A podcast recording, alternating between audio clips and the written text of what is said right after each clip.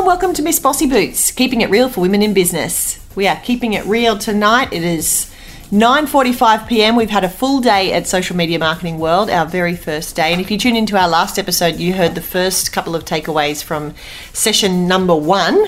And today in today's episode, we're going to try and tackle session number two and number three for both Jane and I, which were two different sessions. So let's get stuck straight in. Do you want to go first this time, Jane? Um, sure. Yes. Okay. So um, last episode, I spoke about the Walt Disney guy Duncan, who shared um, some tools to harness creativity, which were amazing. The next session I went to was um, oh gosh, I'm going to have to flip the pages in my book to find out this person's name. And while I'm doing that, I'll um, tell you about the subject. It was and I don't know the exact title, but it was about um, getting the right mindset to achieve goals. Now, I was saying to Stace before, I have absolutely no problem setting goals. Um, and and and achieving them in terms of you know kind of little goals because that's just how I work. I'm a very kind of results driven person. But there are some big goals um, that I am uh, feeling like I'm taking a bit longer to achieve, and um, I feel like I'm being held with back, but with with my mindset. And this session was all about changing your mindset. And it I'm just Cliff Ravencraft, Ravenscraft. That's and the it. session was called "How to Develop a Mindset That Will Allow You to Achieve Any Goal." yes, that's Cool. it. That's exactly that was exactly it. So, um, I found this one.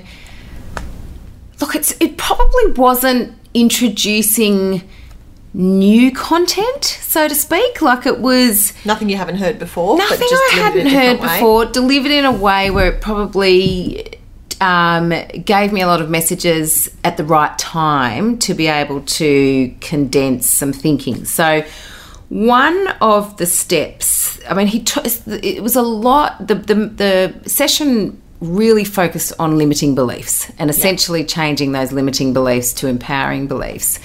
And I think, you know, I am governed by limiting, there's some certain limiting beliefs that have governed my everyday life. Now, one of which is crazy for people that meet you because you do come across as such a confident, powerful, get out of my way. I've got things to do. and come with and some get me things, person. and with some things, I am. You know, I've. eh, But there are some goals where I just, where I really just don't. Uh, okay, so one of the steps, one of the steps, there's there's a. I'm probably going to mix all of this up, but there are steps to getting rid of limiting beliefs, and one of the first steps is to become aware. And I'm just trying to look in my notes as to where that actually was.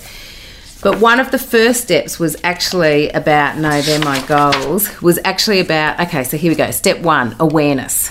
So you've actually got to have an awareness of those beliefs. of the fact that you have got limiting beliefs. So you've got to view the goal in a way as to not, you know, how can I achieve this, but why have I not been achieving this?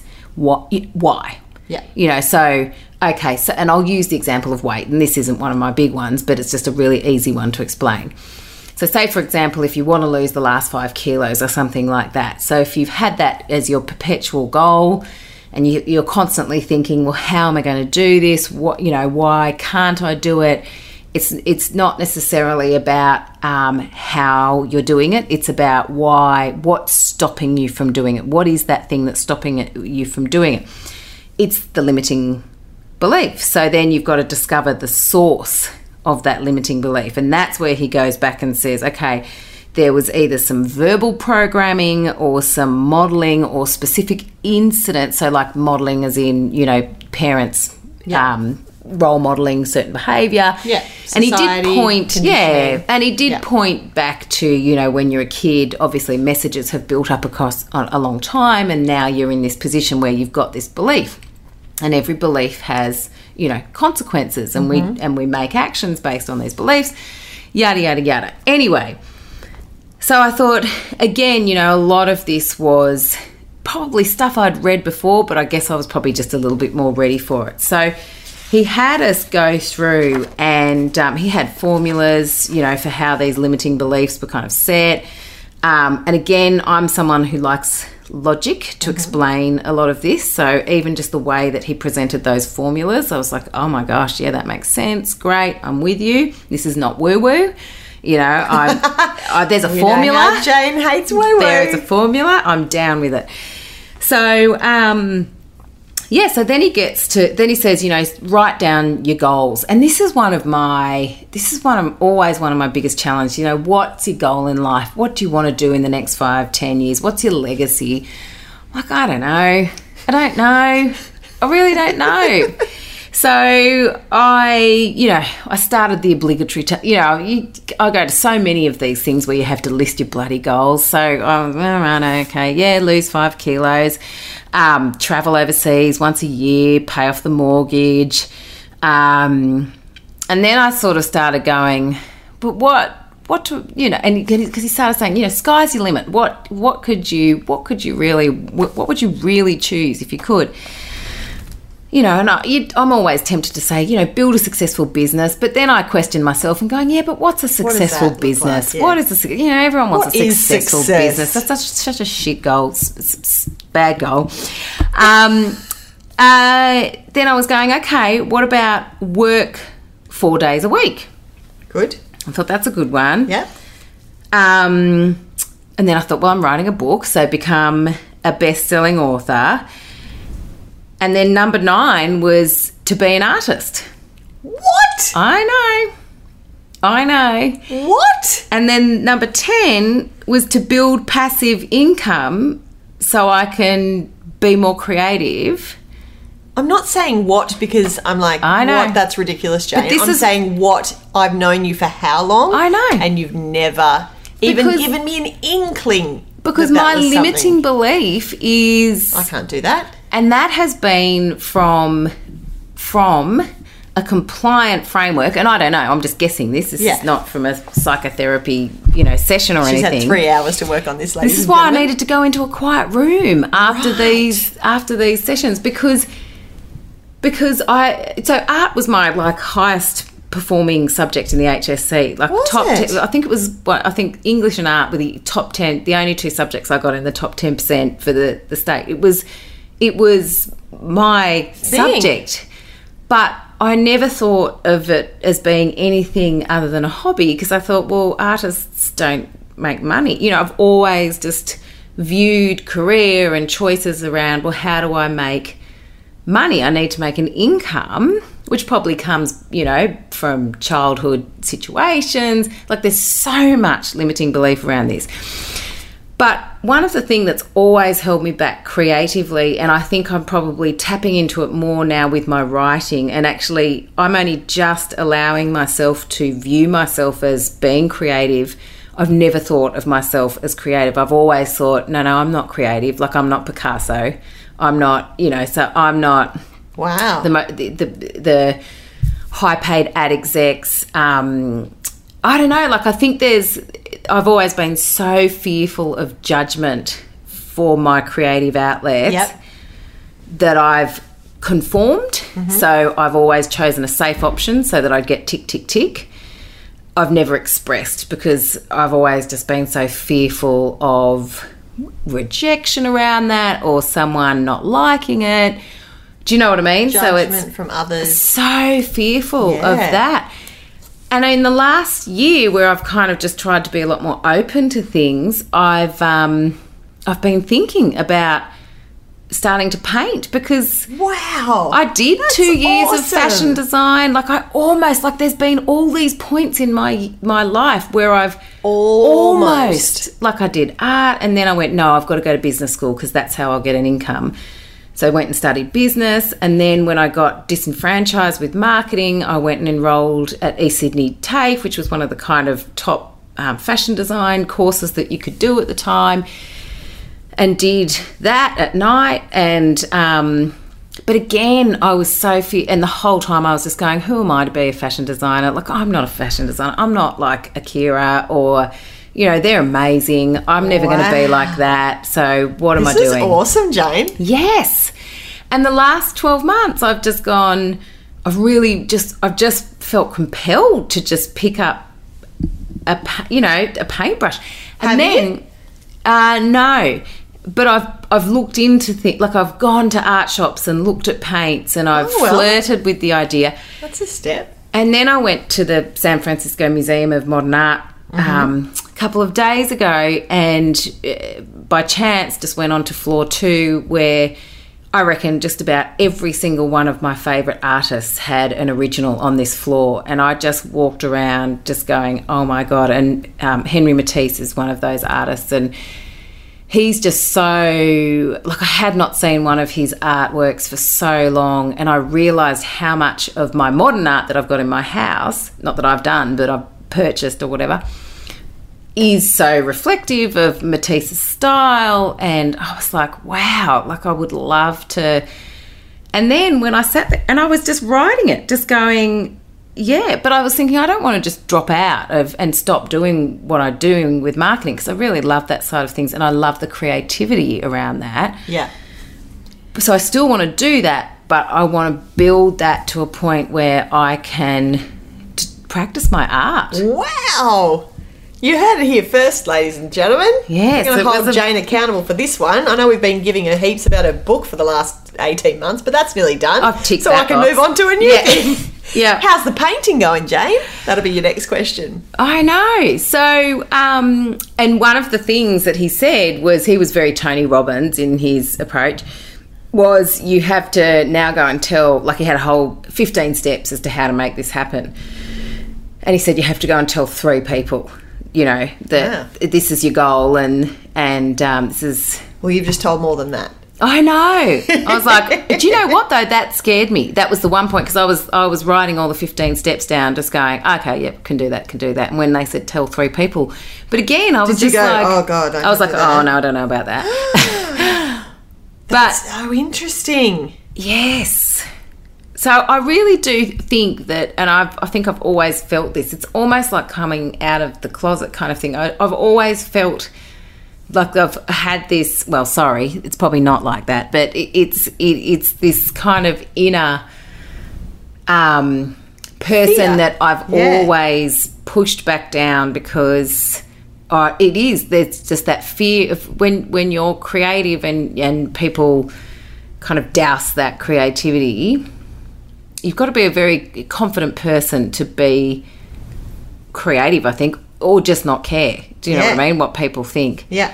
and um, I think you know I just care too much about what people think, and I know that now. But that's the first step is awareness. So Yep. then you've just got to recognize what those limiting beliefs are, and then disassociate with them and form new ones. I love it.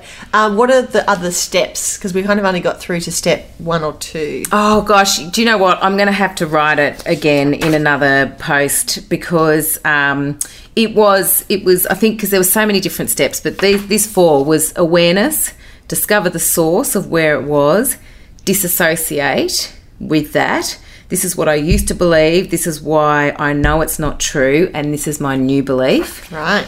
and then leverage was number fourth and the leverage was i was trying to i was kind of t- struggling to get my head around that um, but it was basically changing a want to a must it was basically just saying you've just got to you've got to commit to this and you've got to and what he kept saying and again i struggled getting my head around this was you must associate that not changing equals massive immediate and unbearable pain so, you know, you set your goal and you've got to think to yourself, if I don't achieve this, but it has to be all three. It can't just be immediate or it can't just be um, unbearable. It's got to be unbearable and immediate um, and massive amounts of pain. So, whether that be humiliation because you haven't been held accountable or you know, you don't stop smoking, so you get lung cancer and emphysema, and but that's still not going to be for a while. So that's massive and painful, but it's not immediate. So Yeah. that I was struggling to get my head around that. Yeah. because I was thinking, well, I don't know, it's not going to be painful if I don't become an artist. You know, like whatever. Yeah. but is it more about imagining that that is the outcome rather than just going, eh, I can just leave it for another week or month or year? Yeah, and it makes me. Yeah, I, don't know because I still haven't really got my head around it. You were too busy thinking about what you were going to paint. Well, I was just too busy bit. going. Where the hell did that come from? Like Yeah, that's weird. that's awesome though. Yes. I'm so impressed. anyway, so that was that that was a very very impactful session. Session number two for you, Stace. Oh, where do I go to from that? You had like a life changing epiphany. Yeah. I just learned about visual so. content. Equally important. content. Well, you know, art's visual content. yes, there's, that's a nice segue. Yeah. I enjoy that. Um, she started, this was Rebecca Radice. Um, you can find her at rebeccaradice.com. She's also got a podcast, which I've now subscribed to. And um, she does, uh, she has a lot of great blog posts that she referenced in terms of visual content marketing. marketing. So if that's your thing or if you want to learn more, I'd very much suggest you go um, suss her out.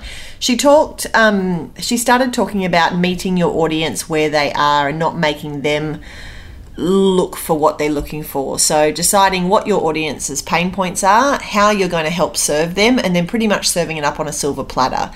And this is somewhere that we really fall down and where we're trying to get better in my business, in that we often, because we know what date the concert is or we know what shoes you require for that show or you know what time you have to be there it's all in a note and that note is on the website but as a dance parent you have to go looking for it. And there's one thing about you know most of our dance parents that is a commonality is that they're very time poor. Yeah. they've got families they've got businesses they've got jobs they've got husbands they've got cats and dogs and you know a million things to be doing. They don't have time to be going and looking and searching for information from us or things that they need to know in order for their child to participate in dance. So Yeah. um, meeting your customers where they where they are was a big big takeaway for me i've got lots of stars on my page and it says um, look for the photo because she had great slides and i saw i was taking Ah, okay. Yeah. photos constantly um, all the way through. It talked about using your keywords um, correctly and, and going on a real big keyword search in terms of finding out what your customers are searching for. Yeah. Which is not something that I do regularly. And let's face it, people that are looking for dance are not just going to type in Port Macquarie Performing Arts, they're going to be typing in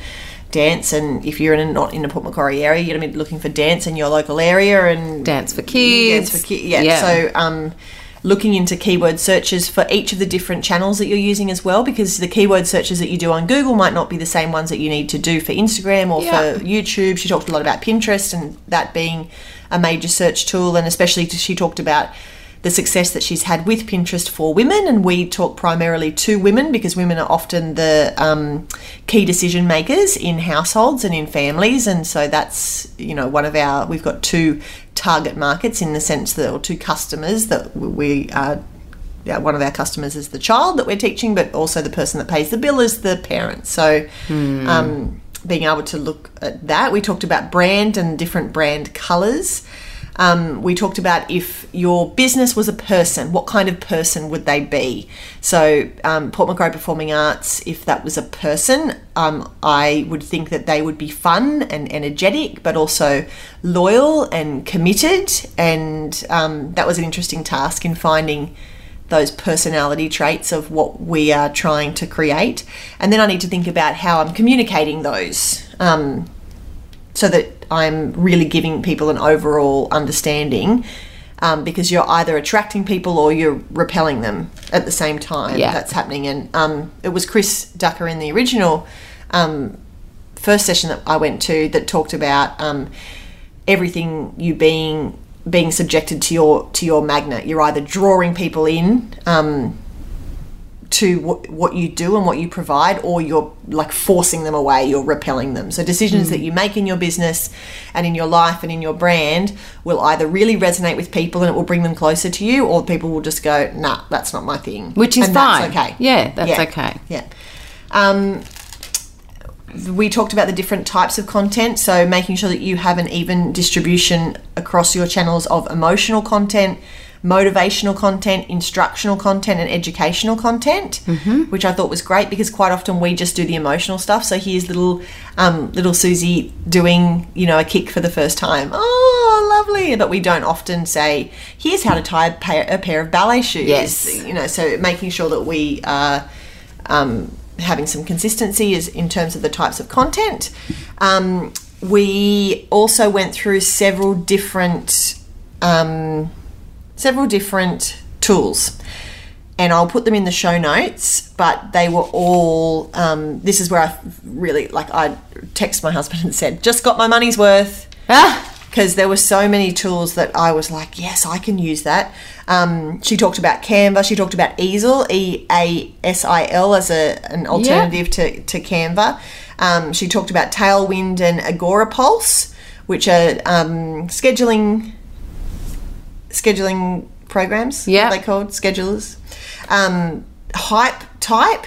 Which is for making animated GIFs and things from your Oh, photos. okay, yeah. Um, the same with Fastory, which is F A S T O R Y dot I O, um, and Anchor.fm, which we're going to be using for our podcast. I'll tell you what that does later. oh, lovely. Yeah, so I just like really lots, lots and lots of um, Technical stuff. technical stuff and like to do list stuff. So I was just like, okay, I need to do that, and I need to do that, and I need to do these six things. And so my to do list went from 15 things to 50 things just Yes. in that in that hour and a half session. Yes, It was really yes. awesome. And um, can you just probably scratch the Pinterest off it for now? I'd just like to remind you all before you go and start setting up your accounts. We are in America where these accounts are, be- where these sp- talks are being given. Yes. I don't think Pinterest has got the traction to that level f- to get a dance school on there.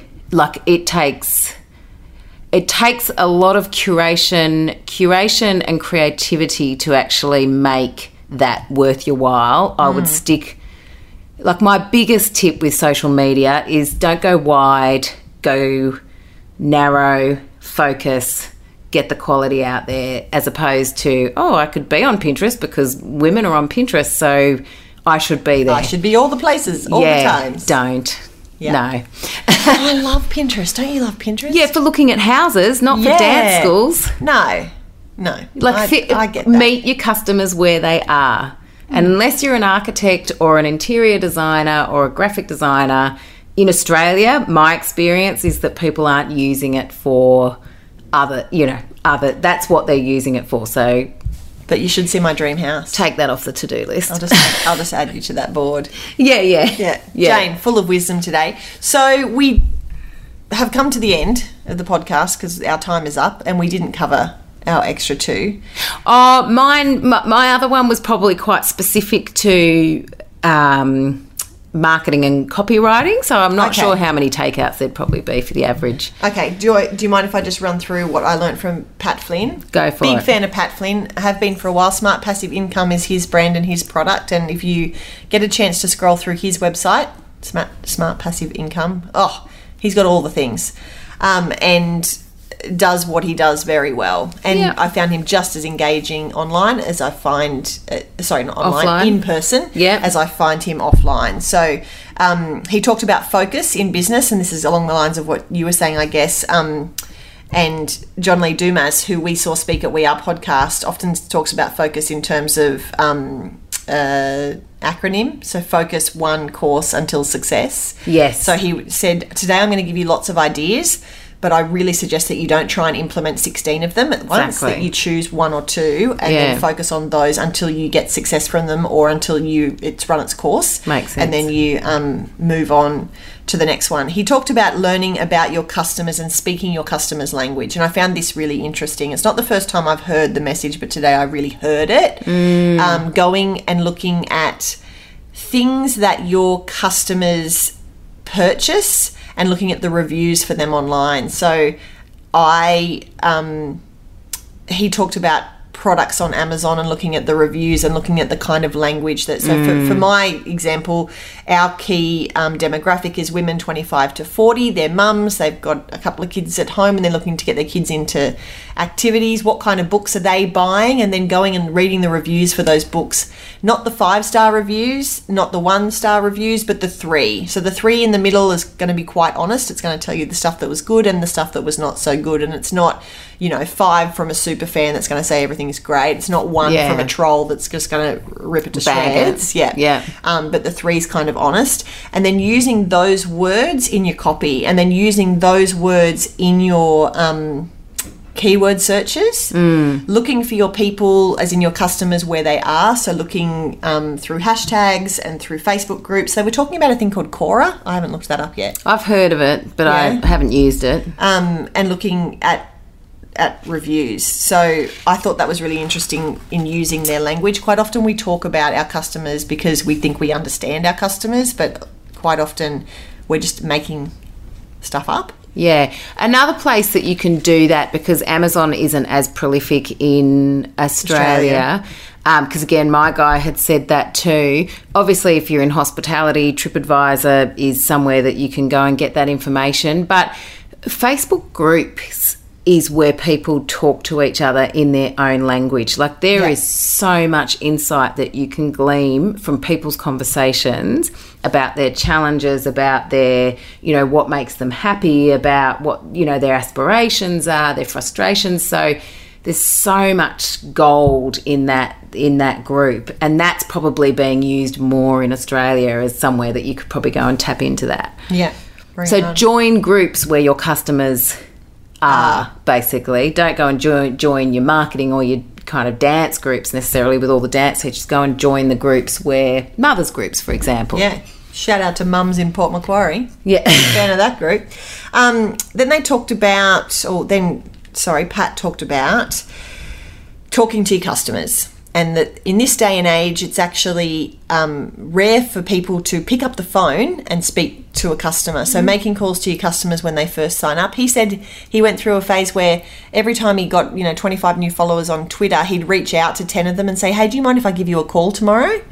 And they'd be like, who? What? Like an Autobot or a something? And he'd be like, no, me, like Pat Flynn. I'm going to call you.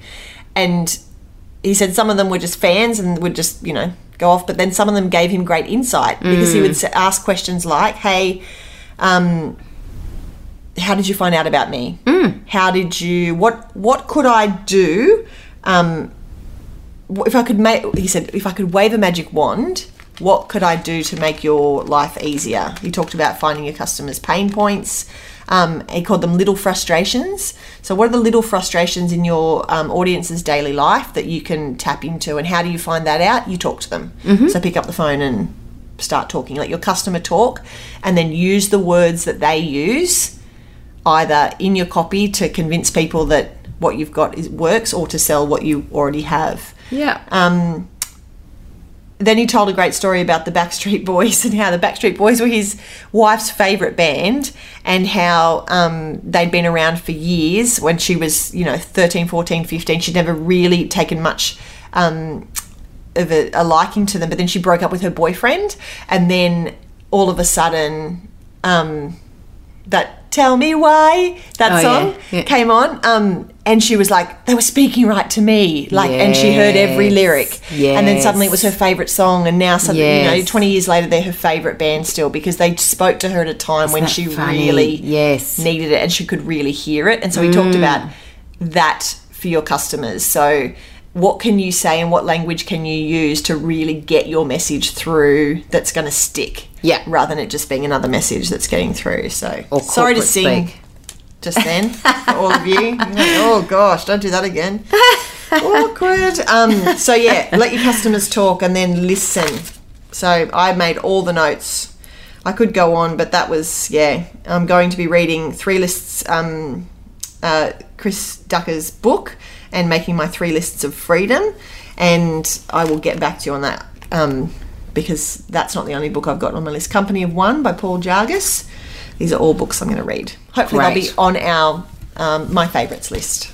Yes, which we haven't done one for a while, so It's about time we do. Yes. All right, we are over time, but thank you so much for listening to Miss Bossy Boots. That is day one at Social Media Marketing World here in San Diego, California. We just had a lovely meal out, and it's now a late night, and it's time for us to go to bed. yes, the, I, I, I'm not good at this time of night. You know that, Stace. What is it? I can't even. It's quarter past ten. That is way past my bedtime. Way past your so we will bid you good night. We have a keynote at 8 a.m. tomorrow morning. We have a full day. Jane and I are making our choir debuts as part of the social media marketing choir. If you've seen on our Instagram, um, big step out of Jade's comfort zone. Good times. That's tomorrow. And then we've got our 80s party tomorrow night. And it's Stacey's birthday tomorrow, so big celebration. Absolutely. Have a lovely day no matter where you are. And uh, we will bring you more insights from social media marketing world in our next episode. Bye.